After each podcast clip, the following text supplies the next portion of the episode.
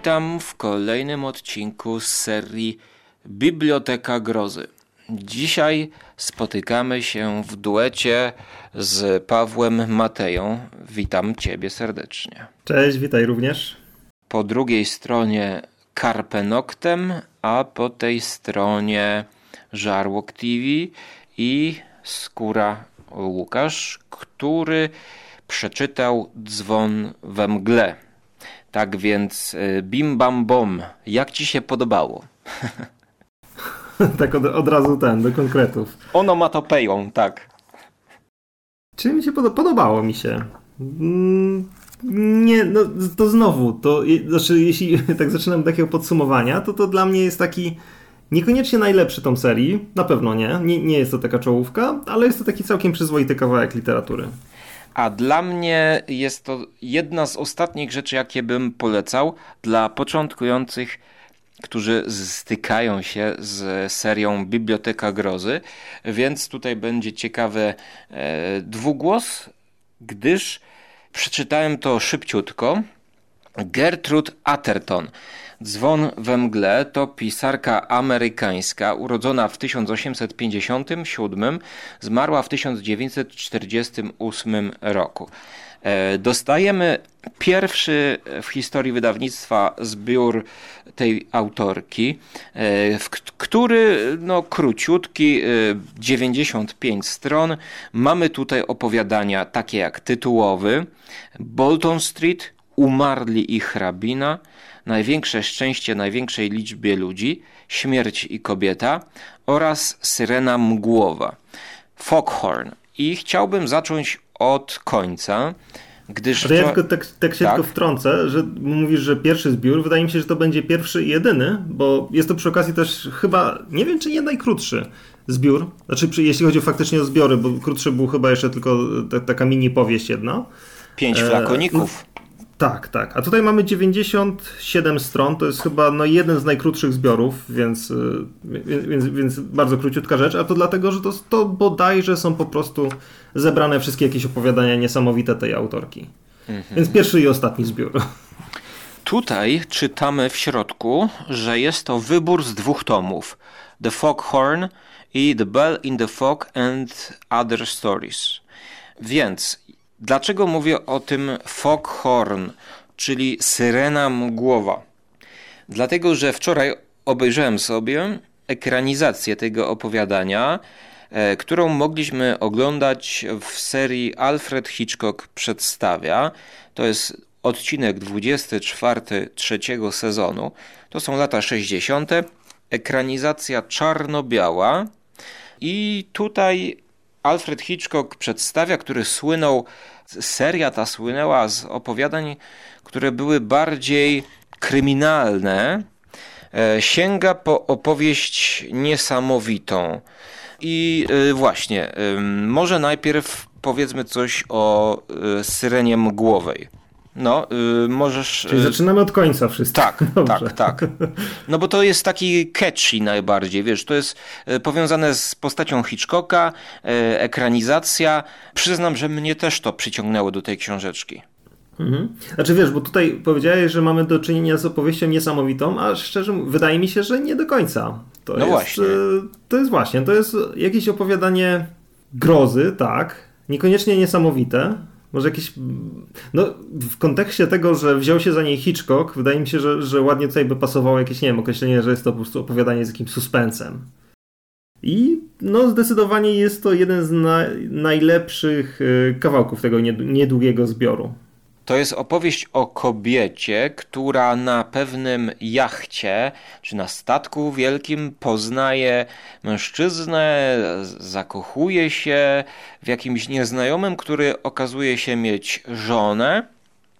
I stoimy przed etycznym problemem. Kobieta jakby jest troszkę spętana całą tą sytuacją, nie wie co zrobić jesteśmy w jej głowie, tak jakby, i podobnie narracja jest utrzymywana u Hitchcocka, gdzie mamy narrację Zofu. Tutaj teraz patrzę do książki, chyba to nie było pisane w pierwszej osobie, i właśnie jest to historia podszyta takim love story troszkę, która zmierza do Twilight Zone, powiedziałbym, bo mamy tutaj pod koniec e, przewrotkę fabularną, która e, ustawia nam całą tą narrację dotychczasową w innym świetle. No i stąd też właśnie e, Alfred Hitchcock Presents. Myślę, że ko końcówka, kiedy widzimy dłonie kobiety, tutaj nie mówię w jakim stanie, to te dłonie mówią nam jakby co się wydarzyło i, i gdzie jest ta główna bohaterka. Mm, jakby tu jest kilka tragedii naraz. E, no i powiem teraz właśnie, że to opowiadanie e, też mi się podobało. E, znaczy też mi się podobało.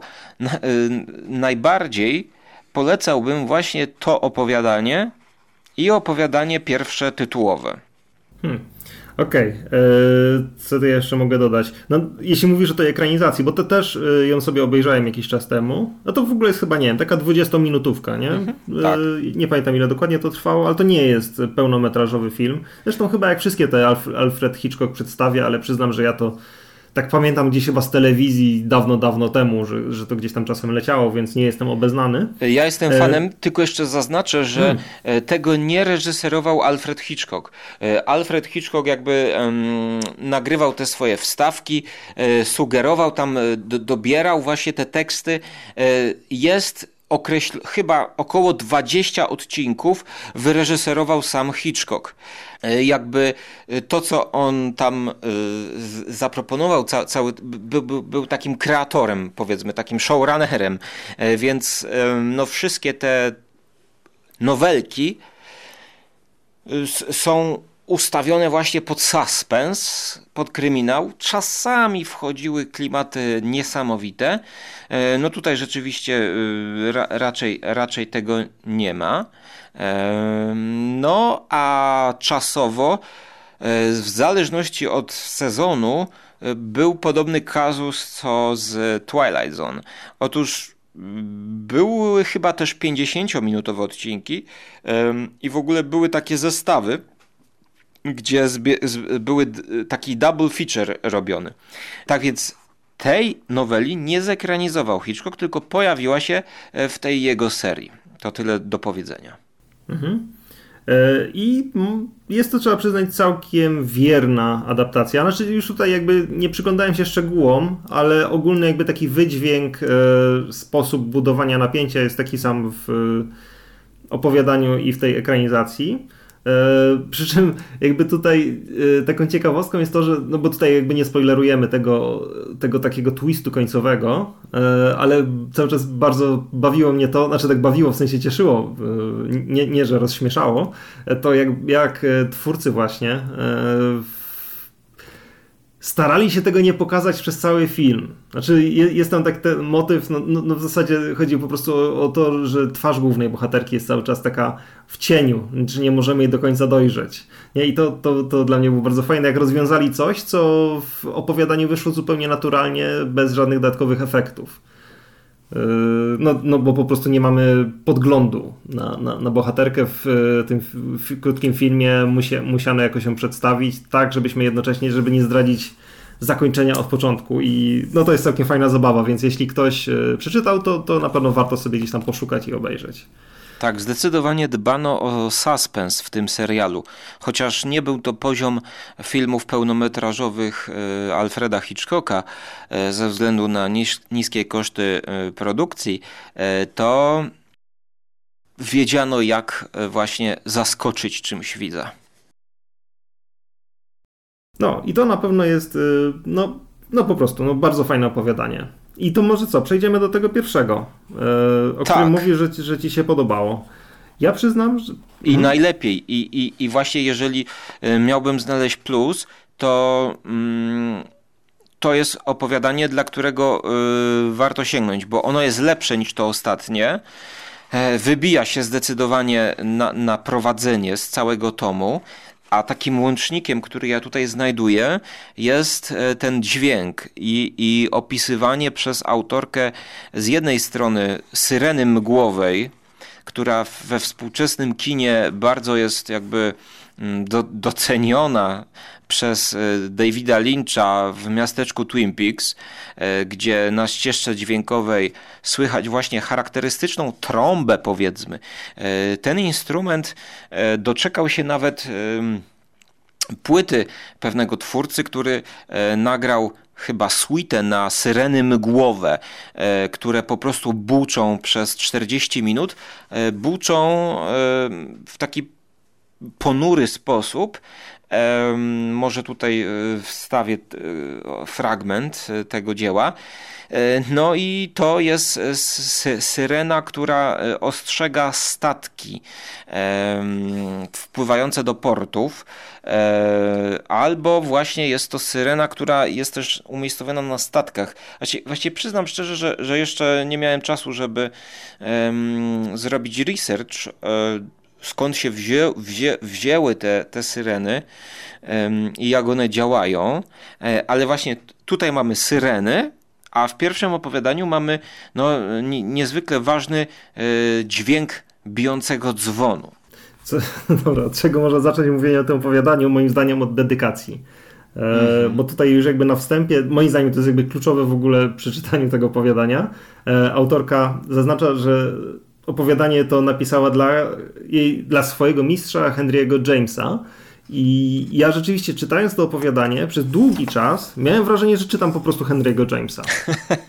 tak, tak, jak z tego zbioru, który wyszedł jesienią. Czy chyba nie jesienią, ale w, w zeszłym roku. Tak. Mhm. Zgadzam się i dokładnie też to samo chciałem mówić. No, jak widać tutaj to jest, to, jest, to jest widoczne, że to jest pisane przez taką fankę, e, przez fan, fa, fanboya e, Henry'ego Jamesa i z jednej strony podróbka, z drugiej strony hołd, ale bardzo sprawny właśnie i, i e, wyczuwalny Henry James, ta cała jego psychologizacja, skupienie się na wnętrzu y, bohaterów, y, które też odbija się trochę w, w tym ostatnim opowiadaniu, nie? No bo jakby jesteśmy w głowie głównej bohaterki w Syrenie, a tutaj we mgle mamy e, bohatera, głównego bohatera, e, Amerykanina bodajże, e, pisarza, mm, co do którego właśnie, właśnie przypomniałbyś y, nam fabułę tego dzwonu we mgle. Miałem nadzieję, że ty to zrobisz. Aha.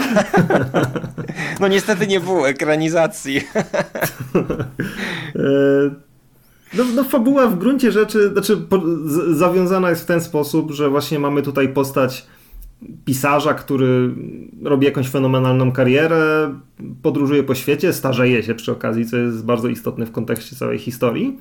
Którymś momencie dostaje spadek, e, w związku z tym spadkiem e, kupuje sobie posiadłość. W owej posiadłości znajdują się obrazy dwojga dzieci, chłopca i dziewczynki. I on jakby troszkę osiada sobie już tam w wieku 50 lat w tej posiadłości. E, i w taki tu, tu wchodzi coś takiego dosyć dziwnego, bo mm, dużo czasu spędza on na kontemplacji obrazów tych dzieci, w których to obrazach, a jednocześnie dzieciach się zakochuje nie znając, y, znaczy zakochuje się w taki właśnie, to, to jest bardzo, bardzo ciekawe w tym opowiadaniu, znaczy ciekawy, jakby ciekawa emocja, czy jakieś uczucie jest tutaj opisane, e, bo mamy właśnie faceta, który ma tą pięćdziesiątkę, nie ma rodziny, bo jakby poświęcił się karierze e, i to i on patrzy na obrazy tych dzieci i on myśli, że chciałbym, żeby to były moje dzieci. On tak tam e, powtarza, że, że one są takie piękne i że, że, że chciałbym, żeby one żyły i żeby były moje. E, I tu właśnie wchodzi ta taka psychologizacja, o której e, wspominałeś. Mm, bardzo, bardzo dziwnie, bardzo ciekawie się o tym czyta. E, to po czym przechodzimy gdzieś tam do kolejnego segmentu. Aha, i właśnie. I w związku z tymi obrazami zaczyna on, czy zaczyna i w zasadzie pisze on swoją kolejną nową powieść, która jest jakby takim trochę nowym otwarciem jego kariery w której y, opisuje historię owych dzieci, których nigdy nie poznał i których historii w zasadzie też nie znał. E, no jakby tak, tak, tak te, te portrety są mu bliskie, że no musi on jakby napisać coś, jakąś fantazję na temat tych dzieci. E, po czym jakby w kolejnym jakby tam etapie tego opowiadania e, poznaje on no właśnie trudno powiedzieć kogo. Można powiedzieć, że w pewnym sensie inkarnację owej dziewczynki z portretu. Co prowadzi do jakichś już kolejnych tutaj rzeczy, o których chyba już nie ma co gadać, jakby spoilerować opowiadania. Mm, tak, tak, tak. Ja, ja dorzuciłbym e, atmosferę e, starych dworków, ogrodów, e, właśnie op, opisu architektury. Jest to napisane z, ze smakiem, można by powiedzieć ze smaczkiem. Docenią to na pewno właśnie miłośnicy poprzedniego wydania E, Henry'ego Jamesa. E, zapomniałem jak to się nazywało, ale audycje i podcasty są już dostępne na e, konglomeracie i, i na naszych wszystkich źródłach. No i mnie się to czytało świetnie to, to, to zajmuje 40, no, 40-35 stron. Właściwie to jest y, główne danie, jakie tutaj zostało zaserwowane e, w tym tomku, a samo opowiadanie ukazało się już w 1905 roku e, w tomiku, Fog, e, w tomiku The Bell in the Fog and Other Stories, mm, choć mogło być napisane wcześniej, przed 905. No i no z chęcią zobaczyłbym jakąś ekranizację, bo, bo myślę, że tutaj jest potencjał taki na film kostiumowy. Tak, tak, no z tym się na pewno zgadzam. To jest bardzo takie wizualnie interesujące opowiadanie. A swoją drogą, jeśli ktoś sobie zerknie na okładkę, to właśnie tutaj okładka dosłownie nawiązuje do tego tekstu. Znaczy okładka zbioru tutaj, Dzwonu we mgle, to rzeczywiście jest e, ilustracja do tytułowe, tytułowego opowiadania. E, tak.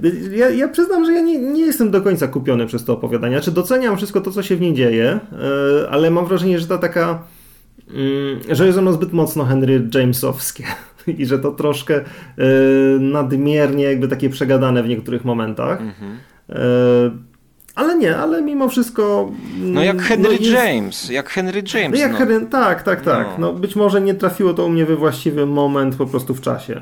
A czy, e, Trochę wiesz, mnie to, zmęczyło, to... ale troszkę doceniam. Znaczy, to jest słuszny argument, że jest to wtórne. No. To, to, to jest racja. No. No dobrze, no to teraz e, przejdźmy do tego środka, nadzienia pączka, jakbym powiedział, w środku. E, Bolton Street, umarli i hrabina. Największe szczęście największej liczbie ludzi. Śmierć i kobieta. To powiedz nam, kochany Pawle, co z tego pamiętasz? Który, który ci utkwił najbardziej? Wiesz co? Y, dla mnie tutaj właśnie mamy dwa naprawdę dobre opowiadania, takie, które mocno mi utkwiły w pamięci. I to jest Bolton Street y, oraz y, Największe szczęście największej liczbie ludzi. Mm, a z kolei Umarli i Hrabina to jest dla mnie chyba największe takie rozczarowanie tego zbioru. Co nie znaczy, że było złe, ale nie było zbyt dobre. Yy, I Śmierć i kobieta to taki tekst troszkę mam wrażenie z niewykorzystanym potencjałem. No to przypomniałbyś nam fabułę tak mhm. w krótkim zarysie. Dobra. To tak, Bolton Street to jest y, opowiadanie, w ogóle to jest ciekawe, że y, tutaj z tego takiego Jamesowego dzwonu we mgle przechodzimy do czegoś, co jest moim zdaniem zupełnie inne. Y, w Bolton Street mamy w zasadzie, to, to jest takie opowiadanie mm, też z takim bardzo mocnym twistem, w którym obserwujemy sobie mężczyznę, który po prostu spaceruje po lesie w, mie- Wydaje, ja to sprawdzałem, ale teraz już też nie pamiętam. To Bolton Street to jest chyba jakieś konkretne miejsce w Anglii. E, tak. czy w Stanach. W Stanach. Dobra, nie pamiętam, teraz się znowu się kompromituje. Albo w Nowej Anglii. W, w Nowej Możliwe, Anglii. że tak, tak. E, I to jest jakieś miejsce, gdzie rzeczywiście są jakieś wodospady, takie, takie kaskady na rzece i jest to miejsce bardzo niebezpieczne, bo bardzo łatwo zostać tam wciągniętym pod wodę. To może tak, to może ja zacytuję. Owiane legendą przewężenie rzeki Warfare w pobliżu wsi Bolton Abbey w hrabstwie Yorkshire. Rzeka ma tam zdradliwy bieg. Pod powierzchnią wody znajdują się pieczary, a nurt jest wyjątkowo silny. Jak utrzymują okoliczni mieszkańcy, jeśli ktoś wpadnie w tym miejscu do wody, nie ma szans ujść z życiem, a rzeka nigdy nie odda jego ciała. Mhm. Jedna, jedna z tak najwcześniejszych.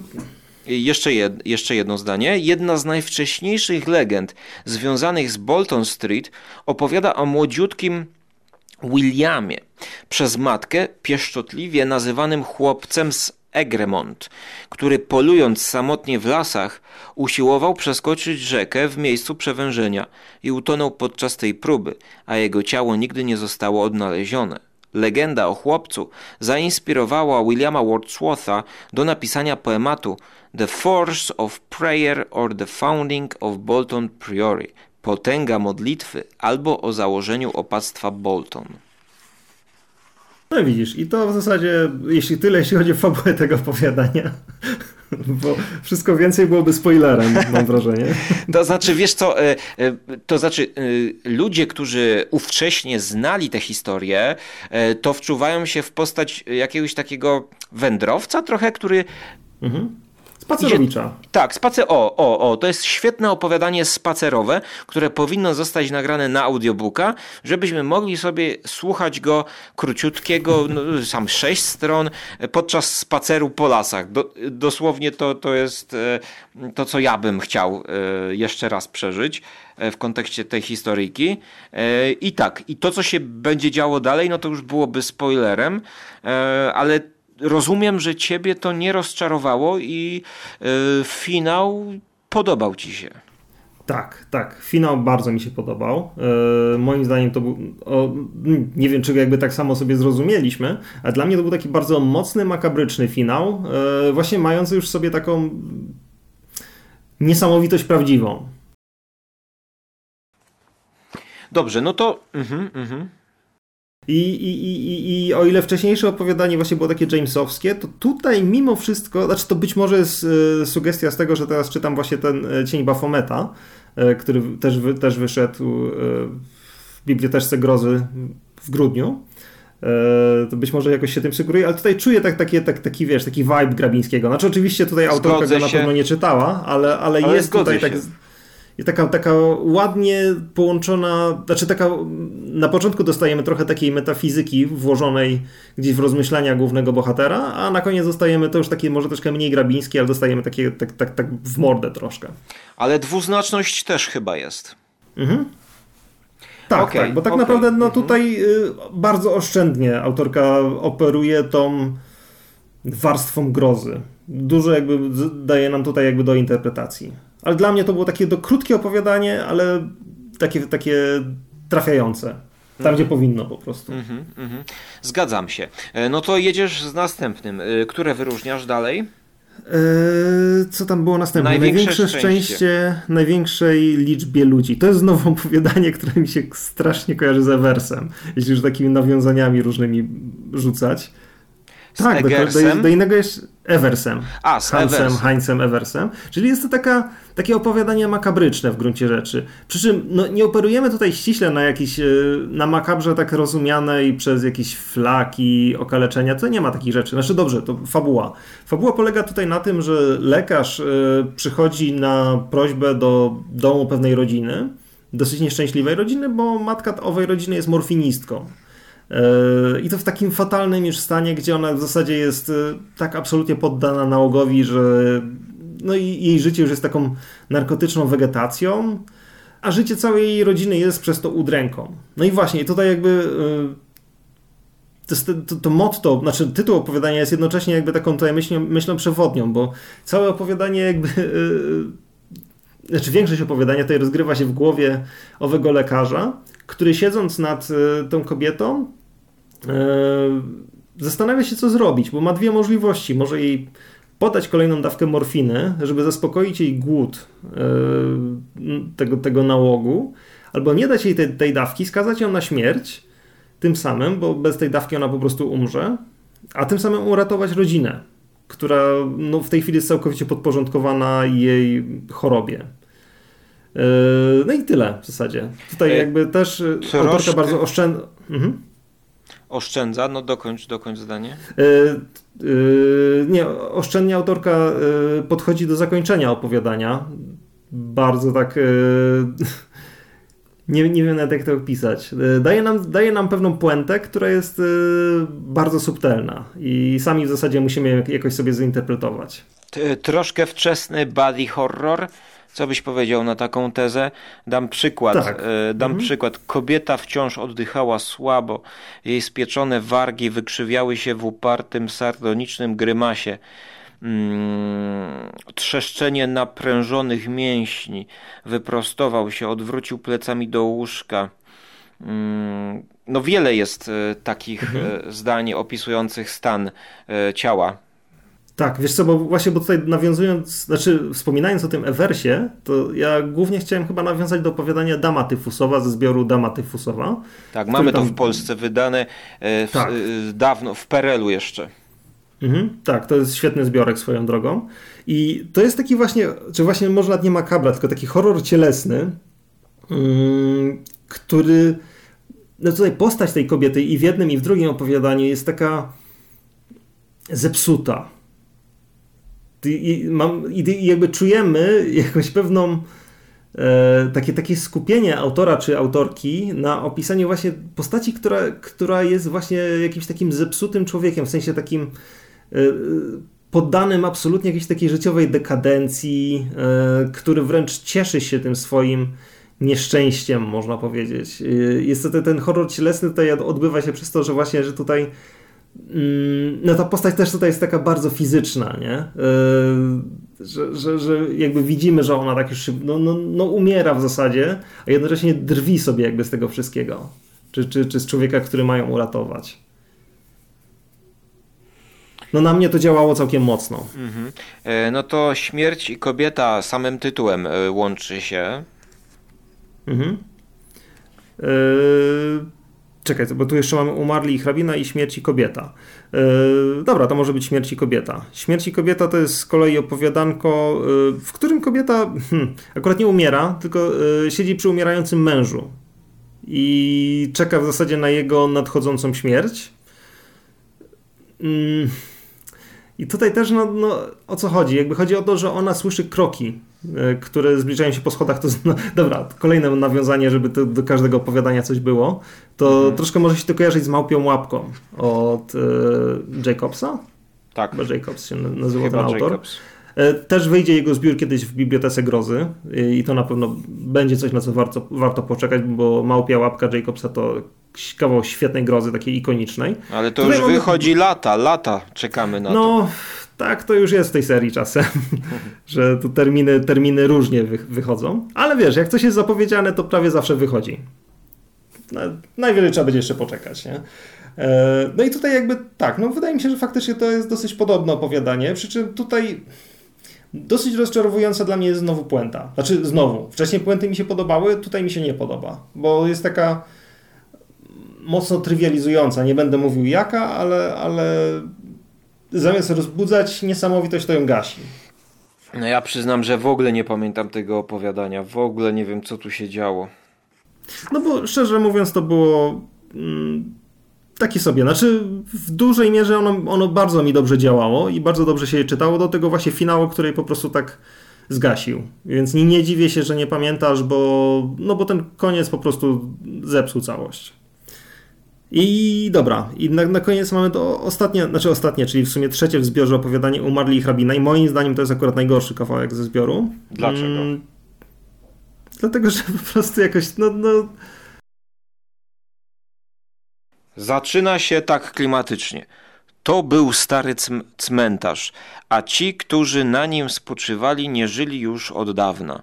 W nowszych czasach zmarłych zaczęto chować na wzgórzu, czyli obok lasku miłości i w zasięgu dźwięku kościelnych dzwonów wzywających żywych na nabożeństwa. Znowu te kościelne dzwony i dźwięki, które a, a, autorka mm, lubiła opisywać. Tak. I to opowiadanie też jest troszkę inne niż cała reszta, mam wrażenie. Jest troszkę lżejsze, e, jeśli chodzi o sposób jakby tworzenia, znaczy też ma taką atmosferę niesamowitości, ale dobra, tutaj z kolei ono mi się kojarzy trochę z tymi opowiadaniami, które Dickens napisał.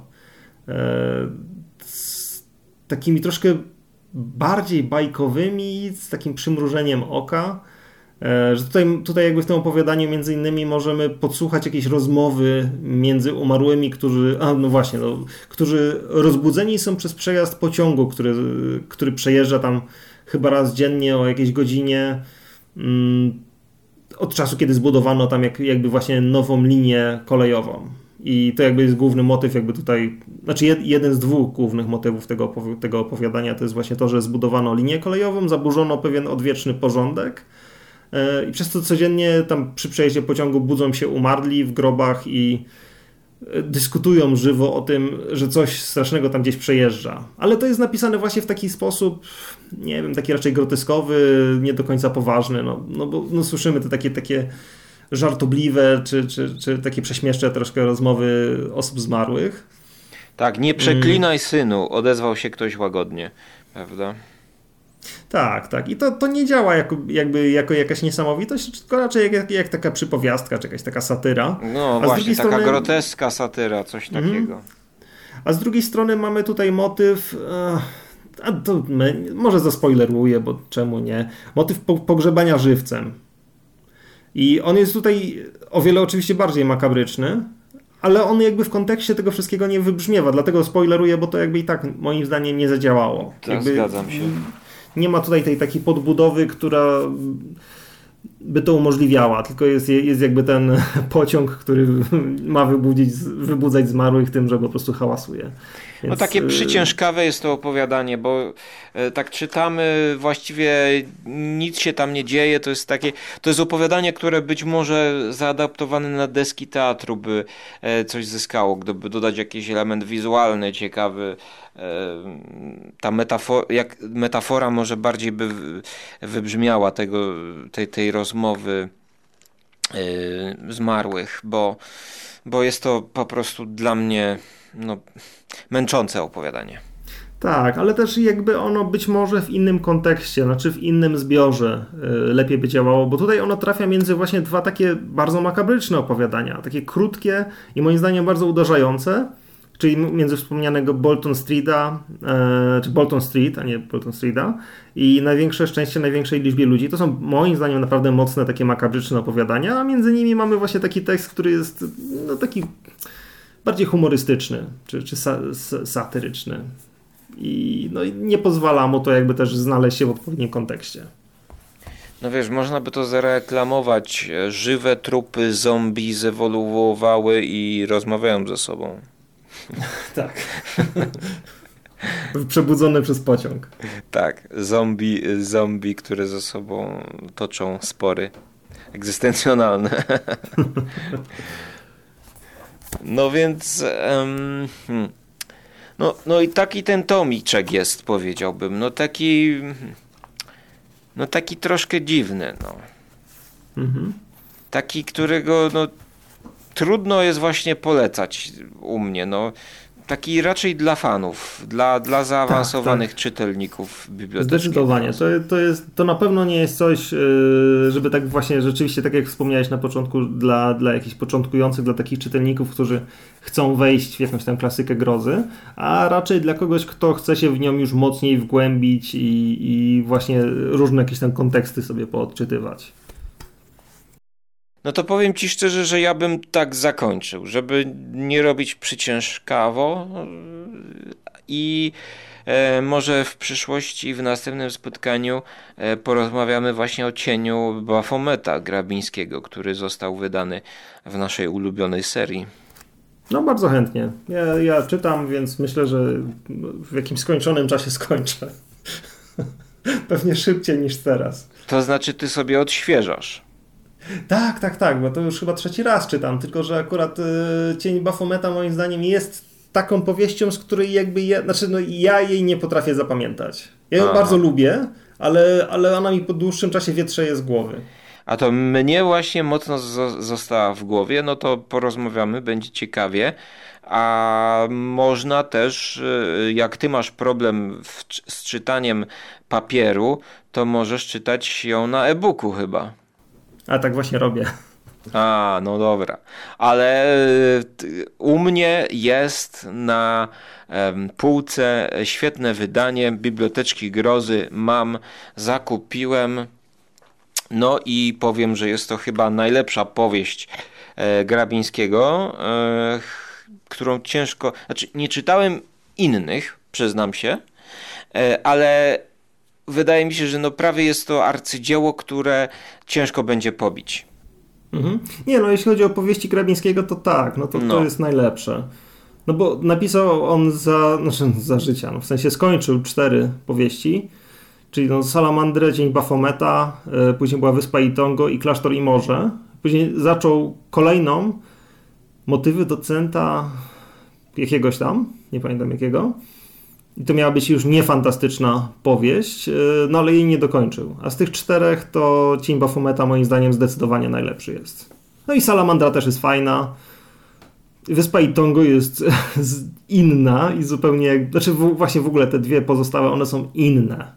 I to jest dosyć takie ciekawe, że, że Wyspa Itongo to jest taka bardziej awanturniczo-orientalna książka, taka fantazja, o, fantazja jakaś taka orientalna, czy egzotyczna.